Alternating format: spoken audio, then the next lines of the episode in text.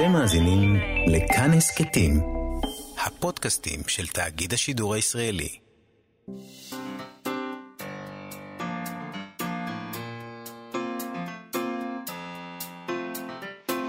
מה שכרוך עם יובל אביבי ומה יעשה לה.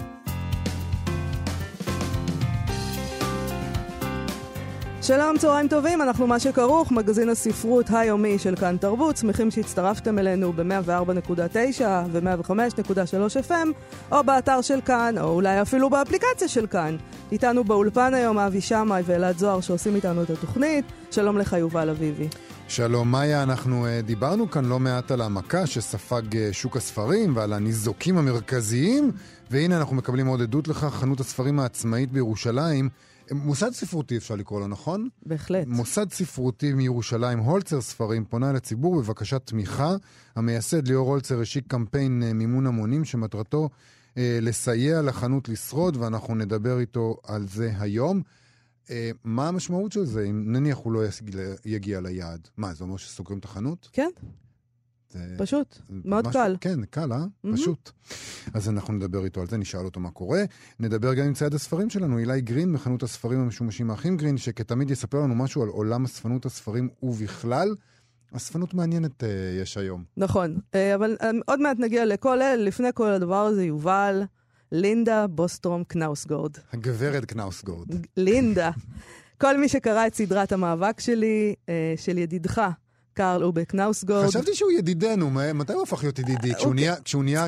לא, לא, לא. חרא כאילו? להפך, להפך. כשהוא, כשאתה התחלת לטנף עליו, אני התחלתי לחבב אותו יותר. אבל מראש, אתה בעצם אה, הכרת לי אותו, אז מבחינתי הוא ידידך, ואחר. כך אוקיי. התחלת להרגיש אשם, ולקחתי אותו אליי, כי אני אוהבת אנשים כאלה מניאקים. אה, אז אה, הידיד שלך, קרל כן. אובק נאוסגורד, אה, אה, מי שקרא את הספרים שלו, מכיר את לינדה. אשתו, מכיר אותה מאוד. לעומק, כן. אה, עכשיו אשתו לשעבר. פלא. אה, או לפחות מכיר את הזווית אה, של קרל אובק נאוסגורד לגביה, צריך לזכור את זה. בגרדיאן התפרסם ראיון עם לינדה שהתקיים בלונדון כמה ימים לפני הסגר שם. כמובן שאני מאוד התרגשתי לראות את לינדה, ודאי. לשמוע ממנה, וככה היא מתוארת שם. צנומה, חיוורת, רצינית, בחולצה בצבע קרם, היא נראית כמו דמות ממחזה של איבסן. אני מתה על זה שהם כותבים uh, את החולצה בצבע קרם. אוקיי. והדבר הזה נאמר, היא כותבת שם העיתונאית, גם בגלל שמאות אלפי קוראים יודעים מהספרים שכתב בעלה לשעבר, שהחיים שלה היו מלאים אפלה ודרמות פסיכולוגיות ודומסטיות. אבל לינדה בוסטרום קנאוסגורד היא משוררת וסופרת, והיא אומרת שהיא גמרה להיות דמות בספרים של אחרים. גמרה, אבל לא בכתבה הזאת, כן? עדיין היחסי ציבור uh, שהיא עושה לעצמה זה, זה דרך הדבר הזה. דמות ממחזה של איבסן, תקשיב, אם ניצלו אותה, אם ניצלו אותה, כמו שניצלו אותה, מותר לה לעוף על הדבר הזה ולנצל בחזרה. כן. טוב, אז נזכיר למי שלא קרא. בלי שאנשים כמוך יעירו על כך. אני אעיר על מה שאני רוצה, אני I'm writing my own story. Uh, בסדרת הכתבים שקרל אובה קנאוסגרד כתב, uh, הוא נכנס לכל פרט קטן בחיים שלו, וזה כולל גם את הרגעים הכי אינטימיים והכי נמוכים של לינדה אשתו. המראיין של הגרדיאן אומרת שכשנפגשו היא הרגישה שהיא כבר uh, מכירה את לינדה, ויודעת עליה יותר ממה שהיא יודעת על החברים הכי טובים שלה, או יותר ממה שכל בן אדם ירצה שידעו עליו בגדול. אה, היא יודעת על אה, ניסיון ההתאבדות שלה בשנות ה-20 לחייה, היא יודעת שהיא ביפולרית כמו אבא שלה, היא יודעת על התמוטטויות עצבים שלה, על המריבות שלהם על קניות, על הטיפול בילדים, על כך שהיא נוראית בעבודות הבית. קרל אובק נאוסגרד כתב בספר, היא תמיד רצתה משהו אחר, אף פעם לא עשתה שום דבר כדי לשפר דברים, היא רק נאנחה ונאנחה ונאנחה. קצת מזכירה לי אותי. נכון. אה, וזה בעיה של אשתך, אבל זה לא בעיה שלי. שתכתוב על זה ספר, אני בסדר. אחד המבקרים, אני לא בסדר עם זה בעצם, לא, לא. אה, אל לא, תכתבי, לא, תציירי משהו, אבל איזה ספר, כן. אחד המבקרים כתב על קנאוסגרד, איזה מין אדם מפרסם דברים כאלה על אשתו? שאלה מאוד טובה, בהחלט. Uh, בכל אופן, בזמנו, למרות שחלק מהמשפחה של קנאוסגורד uh, נתקע איתו כל קשר כשהוא פרסם את הספרים האלה, לינדה דווקא עמדה לצידו והגנה על החופש שלו לכתוב מה שהוא רוצה. עכשיו, שלוש שנים אחרי שהם התגרשו, היא אומרת שהיא עשתה, אה, היא עשתה שלום עם הספרים האלה.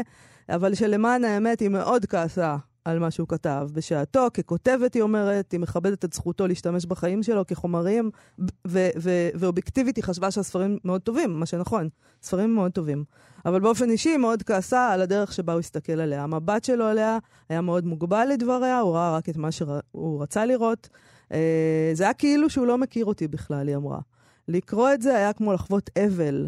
עכשיו אני תוהה אם אולי הוא אחד מאותם סופרים גברים שלא באמת יכולים לכתוב על נשים. תשמע, כנערה בשנות ה-80 היא בכלל חלמה להיות שחקנית, כמו אימא, אימא שלה, אינגריד בוסטרום, שמסתבר שהייתה שחקנית תיאטרון מאוד נחשבת בשוודיה. היא הייתה ארוסה מזה שהיא לא התקבלה דווקא לבית ספר למשחק, אבל אז היא גילתה שהיא כן התקבלה לבית ספר מאוד נחשב לכתיבה, והיא הרגישה שזה הייעוד שלה.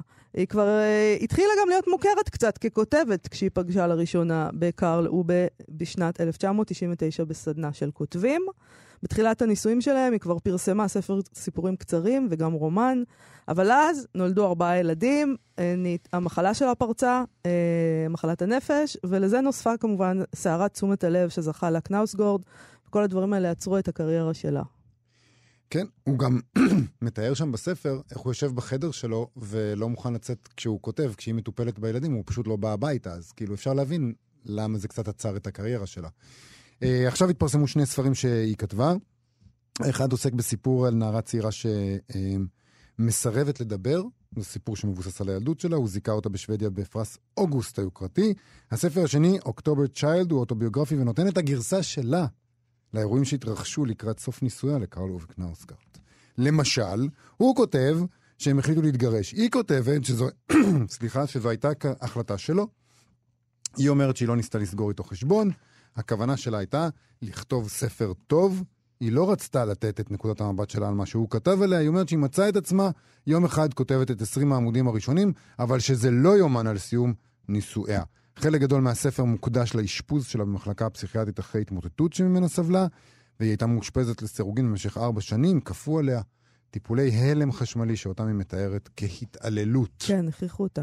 Uh, בכל אופן, עכשיו היא אומרת שאומרים uh, שם שהחיים שלה טובים, שני הספרים שלה זכו לשבחים. באביב הבא, הספר אוקטובר צ'יילד יראה אור באנגלית. היא עברה לחיות בלונדון עכשיו, בתחילת השנה, כדי להיות קרובה לילדים שלה, שחיים שם עם אבא שלהם. אה, שעבר עוד קודם לכן ללונדון. אה, למה היא מקווה? היא אומרת שזאת התחלה חדשה בשבילה, ושבעיקר הייתה רוצה שיראו בה אדם וסופרת בזכות עצמה. במשך כל כך הרבה זמן, כשאנשים ראו אותי, הם חשבו, אה, כן, קארל אובה. וגם, אה, כן, ביפולרית. הייתי רוצה שזה ישתנה. אני מקווה שיתרגמו את זה לעברית. כדי ש... אה, זה הכל, תפנה לדנה כספי. כן. הכל תלוי בדנה כספי. אני אדבר אנחנו... איתה, אנחנו נסגור את הפינה תראה, הזאת. תראה, מכיוון שדנה כספי, כשהיא התראיינה פה, אמרה שהיא לא מתלהבת מקרל אוביק נאוסגורד, יכול להיות שזה דווקא יעניין אותה לתרגם את זה. כן, אבל... אה, צריך לפעמים... לנקום בו גם, אין מה לעשות. אני חושב שזה רק הוגן. אה, ואני גם עציצן, אז אני רוצה עוד... או, או.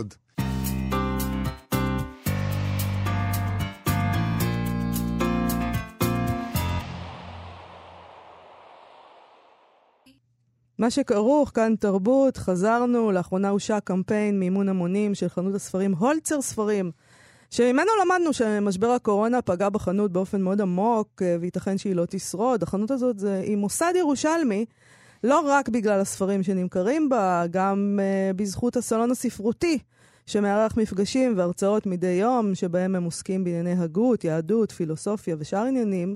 אה, החנות סגרה את שערה בזמן הבידוד כמובן, ו- ועכשיו היא חזרה לפעילות, אבל ליאור הולצר, הבעלים, יוצא במקביל לקמפיין מימון המונים, מבקש מהציבור לסייע לחנות לשרוד. שלום לליאור הולצר מהולצר ספרים. שלום לכם, שלום לכם. שולם עליכם, מה קרה בחודשיים האחרונים? מה המצב שלך עכשיו? מה שקרה זה לא הרבה, וזאת בדיוק הבעיה. היינו כן. בבידוד, אנחנו נמצאים בדיוק בין שכונות שהוגדרו אדומות בירושלים. אה, ובאמת נאלצנו לסגור בצורה מאוד הרמטית את החנות אה, במשך הרבה זמן. אה, ולצערנו גם נאלצנו להפסיק את הפעילויות הספרותיות שלנו, אפילו שרובם עברו לזום בצורה כזו או אחרת, אבל עדיין זה לא, זה לא אותו דבר כמו הקשר האנושי הישיר שאנחנו מחפשים. ו- ונגיד, אני יודע שחנויות אחרות uh, הקפידו לעשות משלוחים ועשו שירות וירטואלי כזה או אחר, הדבר הזה הצליח איכשהו לעשות משהו? הצלחתם לעשות משהו כזה?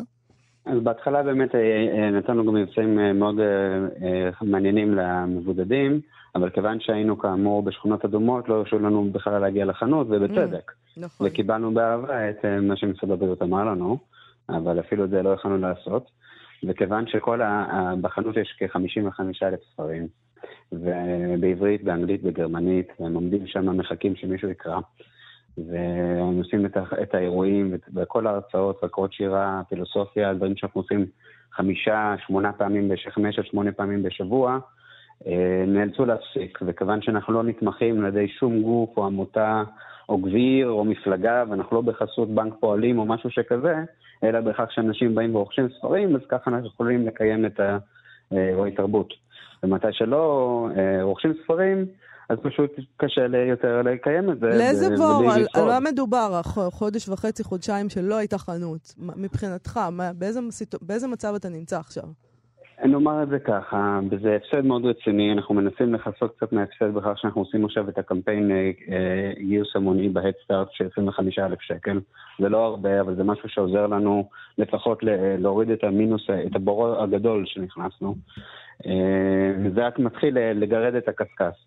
וגם בדיוק עשינו גם, רצינו לעשות חגיגה שהחנות כבר פתוחה עשר שנים. כן. לעשר שנים לחנות ספרים שכזאת להיות פתוחה במתכונת כזאת זה הישג. ורצינו לעשות חגיגה וכל זה, ואז פתאום קורונה, אין מה לעשות. אז אה, אנחנו מנסים, רוצים עכשיו להשיק אה, חגיגה או הופעה, מתי שמשרד הבריאות יאפשר לנו. אנחנו בונים על ה-11 ליוני בתור uh, תאריך אפשרי uh, להיפגש ולעשות uh, אירועי ספרות משופרים יותר ויותר ויותר. בינתיים אנחנו מקווים מאוד שהקמפיין מימון אמונים בהדסטארט שלנו יצליח. Uh, בשביל שאנחנו נוכל להמשיך ולתת שירות לקהילה הספרותית שלנו פה בירושלים. אבל אני רוצה, אני רוצה להבין משהו. אם נגיד לא תצליחו לעמוד ב, ב, ביעד הזה, לא תקבלו את, ה, את הכסף שרציתם בהדסטארט, זה אומר שאתה סוגר את החנות? אני ממש מקווה שלא, יובל, אני ממש מקווה שלא. אנחנו עובד כל מה שביכולתי, 60, 70, 80 שעות בשבוע, בשביל לעשות מה שאני יכול בשביל להציל את העסק. זה עסק צעיר, מנוהל על ידי אנשים צעירים ומקצוענים ומצליחנים שנקלעו למצב אה, קשה. ואנחנו נעשה את כל מה שביכולתנו, אנחנו, איך אומרים באנגלית? We have grit. ואנחנו חזקים ואנחנו מעצבנים מספיק בשביל להמשיך ולעשות את הסלונות הספרותיים על הפעם והחמתם של אלה שמתנגדים וכו'. כן. נקווה באמת שלא נצטרך אה, אה, לסגור את, ה, את החנות. האם יש אופציה לפנות לעירייה גם, אה, משרד התרבות, יש איזה תמיכות, הם אמרו שהם מתגייסים לטובת כל מיני עניינים שכאלה. מה קורה? מה אתה צוחק? אתה צוחק? תגובה הכי טובה. לא, לא, אני לא יודע איך להגיב. לצחוק במה שאמרת, אני מתנצל. אתה רומז לנו בצחוק ש... שלא. הוא רומז. אני לא, לא יודע מאיפה להתחיל לענות לשאלה הזאת בצורה מכבדת את הרשויות. תגיד, ליאור, אה, חנויות מהסוג הזה שלך, שאין הרבה כאלה, חנויות עצמאיות, יש להן קהילה, באמת. אה, האם אתה מרגיש כרגע את התמיכה של הקהילה הזאת שלך? כן, זה מאוד מחמם לי את הלב לראות שתוך כמה ימים מהשקת הקמפיין, הרבה מאוד מהאנשים שהיו אצלנו ובאו אולי לאירועים, וגם השתתפו וגם קנו וגם לא, וגם שרצו לתמוך מרחוק, באו והגענו ל-50% מהיעד אה, אה, במספר אה, מועט של, זמן, מועט של ימים. אבל עם זאת, הדרך מאוד ארוכה ואחד מעלי החתחתים, אנחנו עובדים קשה מאוד בשביל אה, לעשות את זה.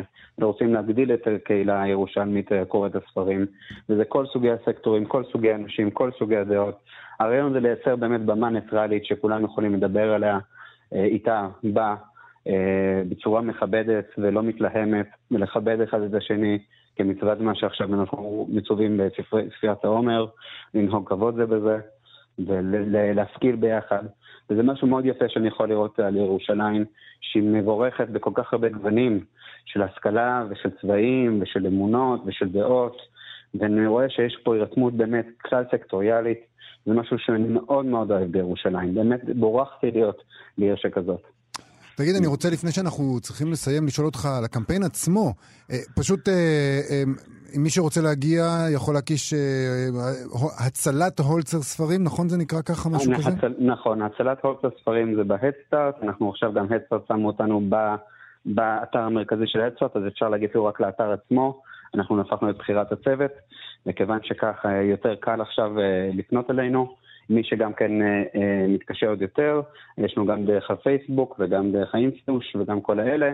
אנחנו טובים, מנסים לעשות את המקסימום, אה, להגיע לכמה שיותר אנשים. כמה ימים זה באוויר הקמפיין? כמעט שבוע, והגענו ל... אני עכשיו מסתכל, 59 אחוז.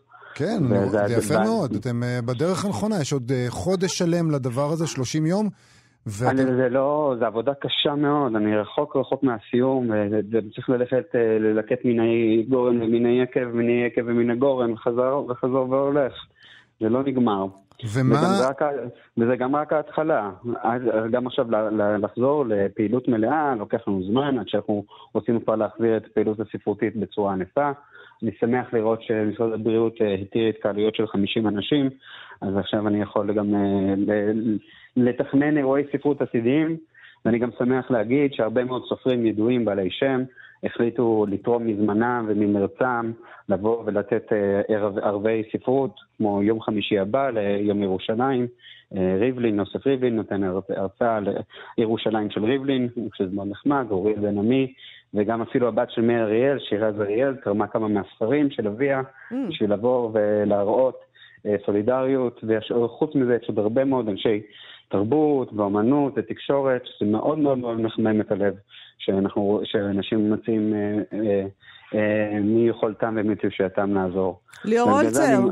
אנחנו מחזיקים לך אצבעות. כן. אה, תמשיכו להיות אמיצים ומעצבנים. תודה רבה לך. תודה רבה. תודה רבה לכם, תודה רבה לכם. הרבה בריאות.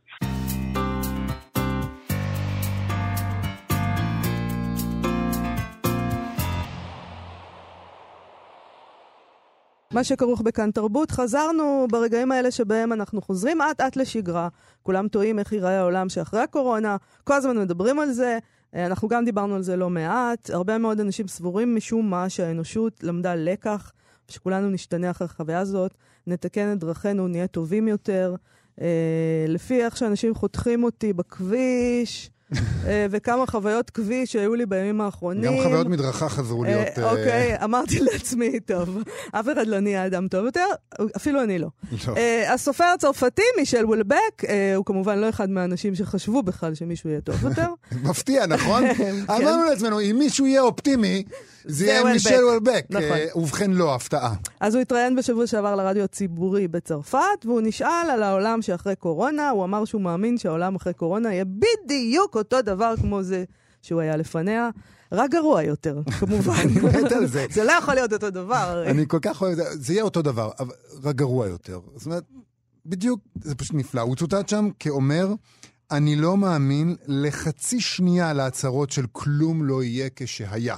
לא נתעורר אחרי הסגר לעולם חדש, זה יהיה אותו דבר, רק גרוע יותר. טוב, לא רק שהוא לא מתרשם מהאנושות ומיכולתה להשתפר, הוא גם לא מתרשם כל כך מהמגיפה עצמה. הוא אמר שהדרך שבה המגיפה הזו התנהלה אה, היא נורמלית לגמרי.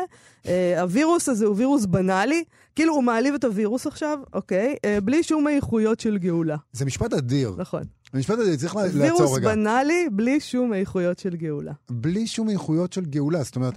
הוא אומר לעצמו, החוויה הזאת שאנחנו חווים עכשיו היא, היא סתם, היא סתם.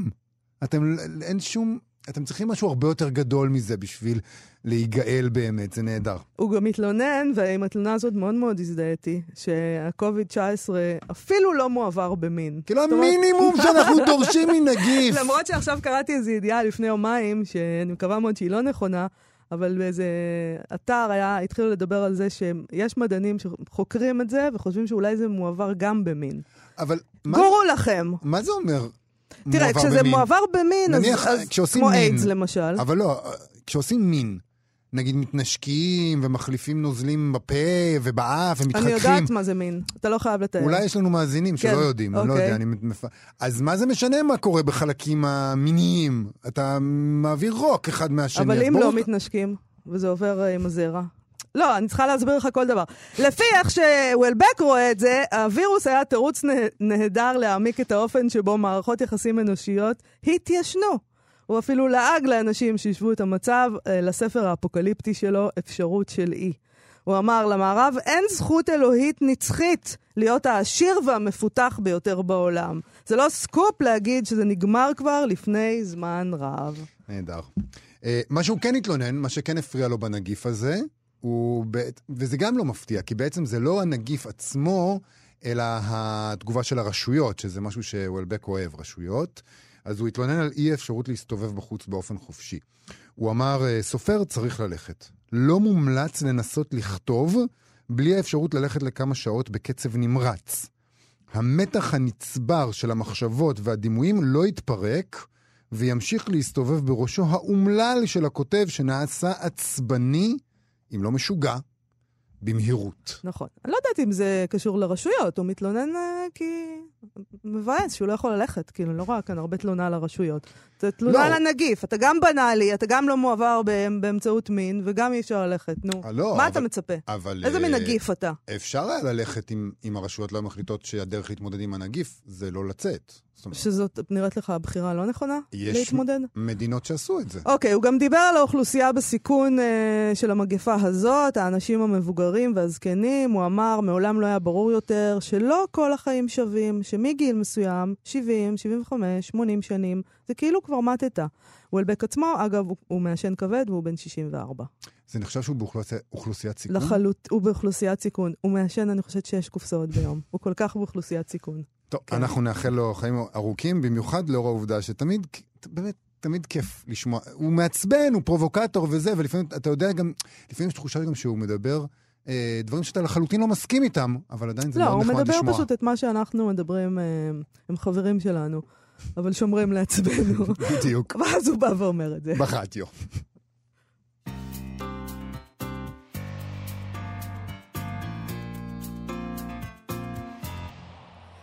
בבלוג הספרים שלה בגרדיאן מציעה שרלוט סטרץ' לנסות את ההצעה של התיאורטיקן והחוקר פרופסור מרשל מקלוהן. אה, אותו מרשל מקלוהן שקבע שהמדיום הוא המסר, ומסתבר שהייתה לו תיאוריה גם לגבי איך בוחרים ספר.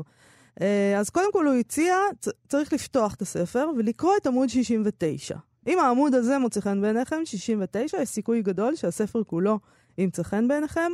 אה, הבלוגרית הזאת מזכירה לנו שבספר שנכתב בשנת 2006, חישב ג'ון סאטרלנד שכדי להצליח למצוא את הדרך במבוך של אמזון ואוסף הספרים שיש שם, אה, אז, ב-2006 זה היה חצי מיליון ספרים, היום בטח כבר יותר, אדם יזדקק ל-163 גלגולי חיים. כך שזה מאוד מאוד רלוונטי לדעת איך לבחור ספר מתוך כל רגע, הדבר לא, הזה. לא הבנתי, אתה, מה זה אומר אבל להצליח למצוא את הדרך ממבוך של אמזון? זה אומר לקרוא את כל הספרים לא, האלה, לבחור. או רק לבחור? איך אתה יודע מה אתה רוצה לקרוא? איך, אתה, איך תדע מה לקנות? אז אני צריך... נגיד שאתה חי אה, בשוודיה, ואתה לא, יכול להקש... אתה לא מבין עברית, ואתה לא יכול להקשיב למה שכרוך, שזאת הדרך לדעת מה לקרוא. כן. אבל אתה לא יכול לעשות את הדבר הזה. אז אתה צריך אז לבחור, אז 100, אתה עובר... 163 גלגולי, גלגולי חיים. חיים. זאת אומרת, משהו כפול 80 שנה. כדי לעבור על כל הספרים וזה.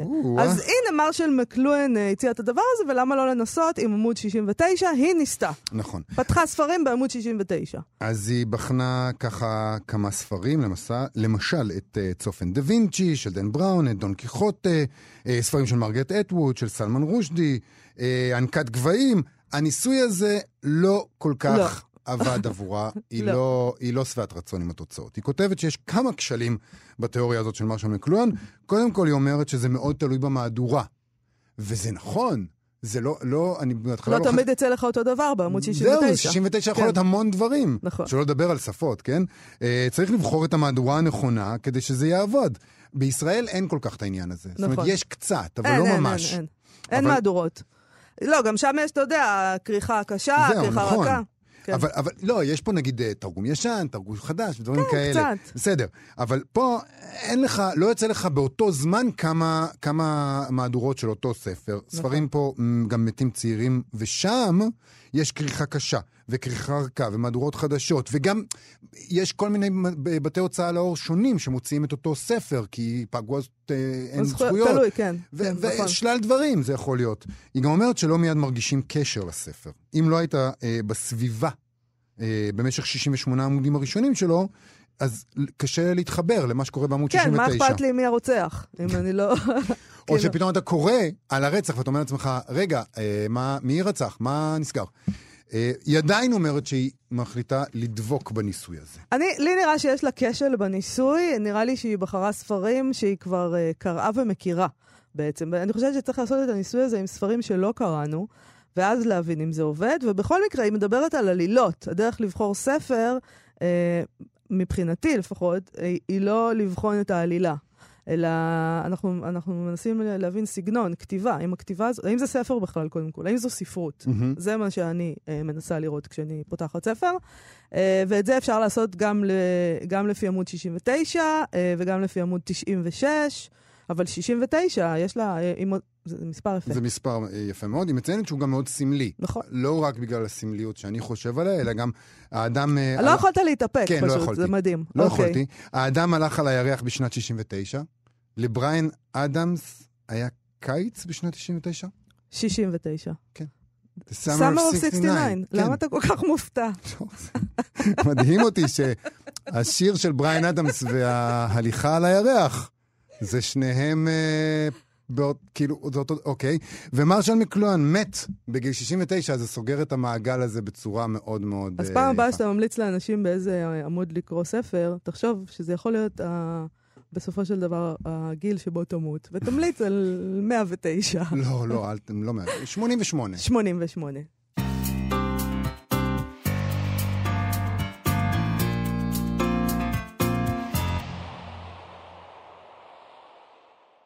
אה, אנחנו מה שכרוך בכאן תרבות. יובל, מישהי כתבה לי, מאזינה שלנו, ששאלה אותי עכשיו למה אנחנו לא אומרים אה, את מה אנחנו שומעים.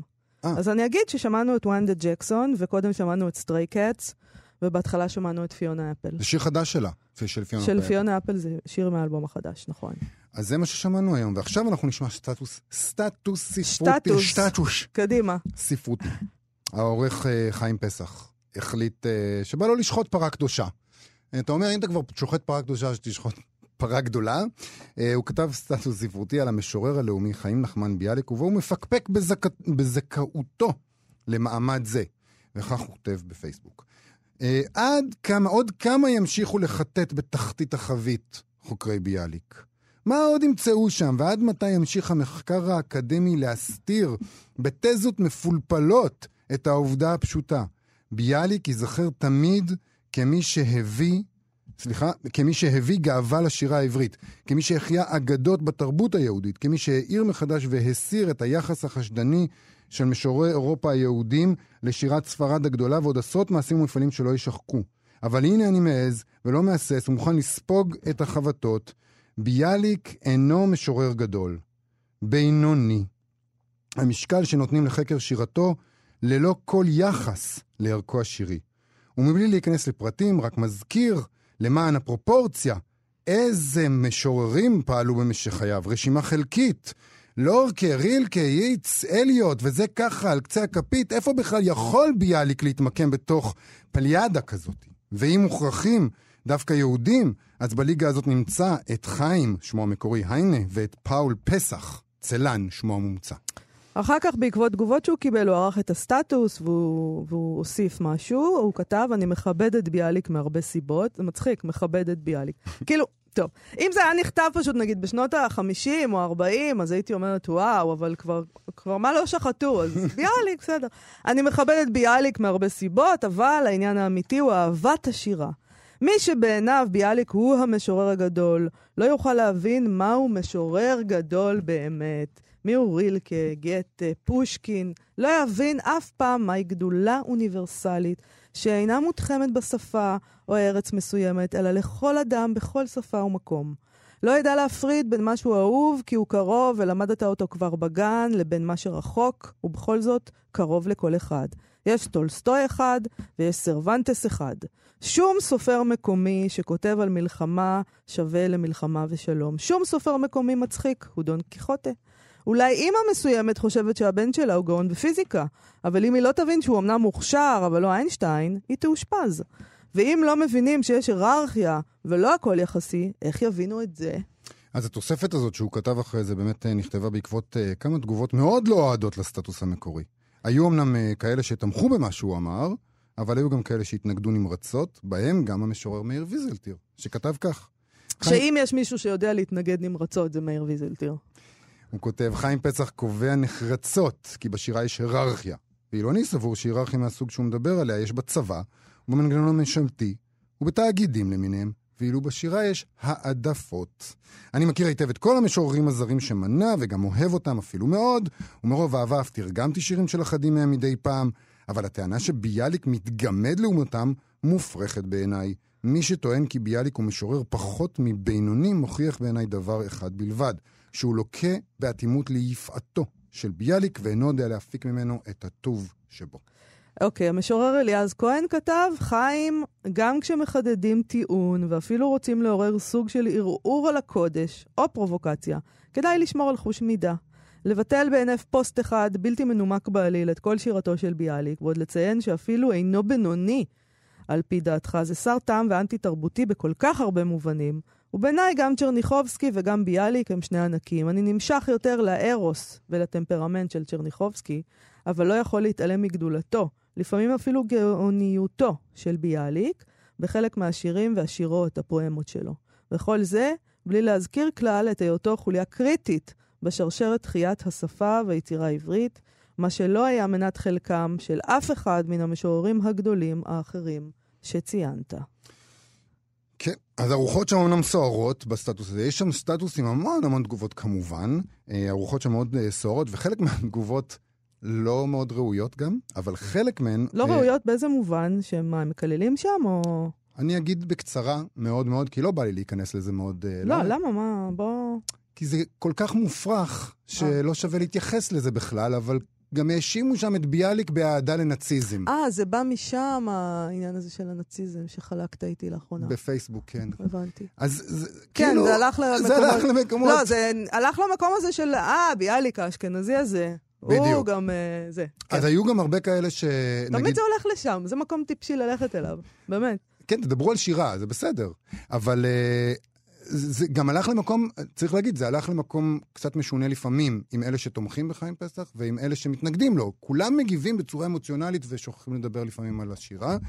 מה שכן, יש שם דיון מעניין גם. אפשר לנקש שם את כל העשבים האלה ולהגיע לדיון מעניין על לאומיות, על התפקיד של משורר כמכונן לאומיות ועל המחיר שמשורר כזה אה, אה, עשוי אה, לשלם. זאת אומרת, מחוץ ללאום שבו הוא פועל. מה הטענה? כלומר, אולי העובדה שביאליק כל כך חשוב לאומית לנו, מאירה מאוד באור מאוד בוהק את העובדה שמחוץ לספקטרום הזה, היהודי-ישראלי, הוא נחשב פחות, או לא היה לו הדהוד כל כך גדול, וזה דיון שנערך שם, וזה כן שווה לקרוא, אז אם מצליחים להתעלם מכל הבררה, שווה לקרוא את זה.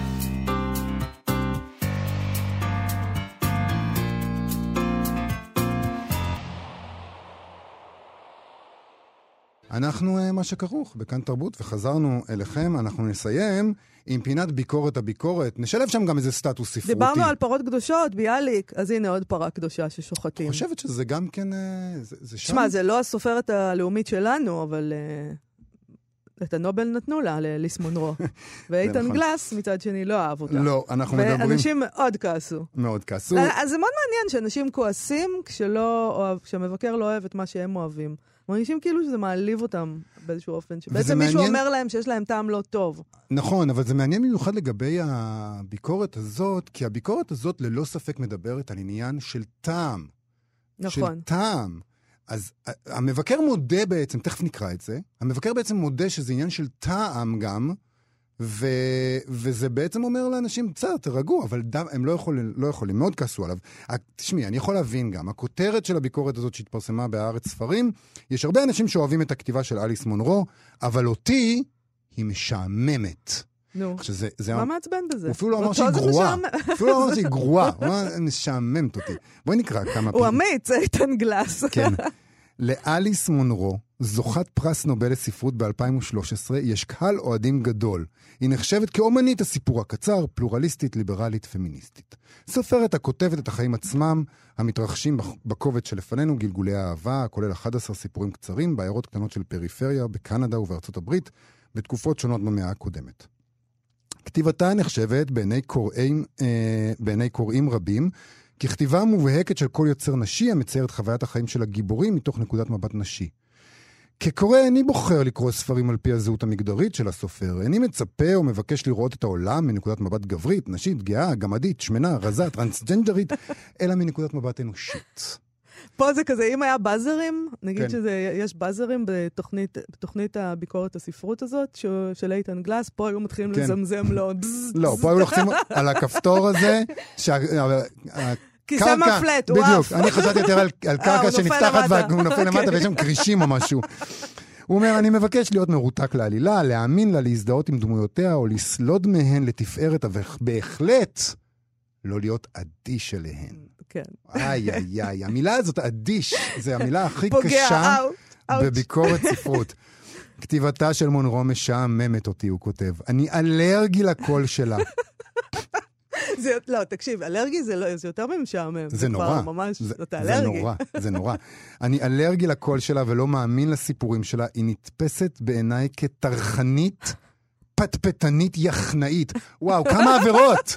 כמה עבירות! כמה עבירות, אלוהים. Uh, שבעזרת פסאודו רגישות נשית מאכילה את הקוראים בעלילות מאוסות המתאמצות להחזיק בנקודת מבט של עולם פנימי בעל קול נשי. הפטפטת הנשית הזאת מוציאה אותי מהכלים. אין לה למונרו ולו מעט מהעוצמה הכנה של נטליה גינצבורג, אלזה מורנטה ופלנרי אוקונור. ככה הוא כותב. אוקיי. Okay. אמ, אחרי זה... והוא גבר, בוא, בוא, בוא לא נשכח את זה. נכון. זה, יש כאן הרבה עבירות, כאילו. הוא, ונראה הוא... לי שגם על זה הלכו, על, על זה מאוד מאוד כעסו. כן. הוא הטוב... פשוט לא מבין את החוויה הנשית, ואיך הוא מדבר ככה על אישה שכותבת. זה נכון, ו- ובאמת, אה, ובאמת אה, הטוקבקים, וגם בפייסבוק כתבו בדיוק על הדברים האלה. אמ, הוא משווה, ממש, הוא עושה השוואה בביקורת בין סיפור של גינצבורג לסיפור אמ, של מונרו, ומשווה ביניהם ומראה את הכשלים, ו- והוא כותב, הקורא אמור להשתכנע שהרמת המסך של מונרו הרואה נכוחה את הניצול של האליטות הכלכליות, של אלה שיש להם, ליברלים, פלורליסטים, היפים לבנים, תרבותיים, משפחות של כסף, היא אותנטית. אבל אני לא מאמין לה. זה נדמה כמו טקסט משוחק. גם אם נבקש לראות במונולוג הזה של הגיבורה ביטוי לשיח מעמדי, ההגשה שלו איטית, בנאלית, טרחנית, ארוכה מדי, ובעיקר רגשנית להכעיס, דביקה אבל לא מרגשת. מונרו עושה כאן שימוש במשפטים קצרים, חזרות על מילים, הדגשות של ערכים, כדי להאכיל את הקורא בכפית ולהבהיר לו את חשיבות המבט של הדמות. התוצאה אינה פרוזה מהודקת, אלא ספינים של מונולוגים בזרם התודעה שמעוררים תחושה לא אותנטית. אני לא... זאת הביקורת, לא צריך להמשיך להקריא. אפשר להבין למה, למה אנשים שאוהבים את אליס מונרו אה, נעלבים. כן. כי זה אומר עליהם משהו, בכל זאת. זה לא רק עניין של טעם. לגמרי, וגם... אומר עליהם, אתם קוראים ספרות גרועה, ואתם חושבים שהספרות הגרועה הזאת אה, היא טובה. אבל אתם לא מבינים כלום. וגם הוא משתמש במילים טעונות, הוא עושה את זה ב... אני לא יודע אם הוא עשה את זה בהנאה. זה נראה למה כאילו... למה לא? מקווה שהוא נהנה. הוא כתב את זה בהנאה מתוך ידיעה של שהאגרופים האלה הולכים לפגוע. אוקיי, okay, היו המון המון תגובות uh, מאוד קשות לדבר הזה uh, בפייסבוק ובטח גם בטוקבקים שם. Uh, בעיקר uh, המון uh, נשים שטוענות שהוא לא מבין את החוויה הנשית.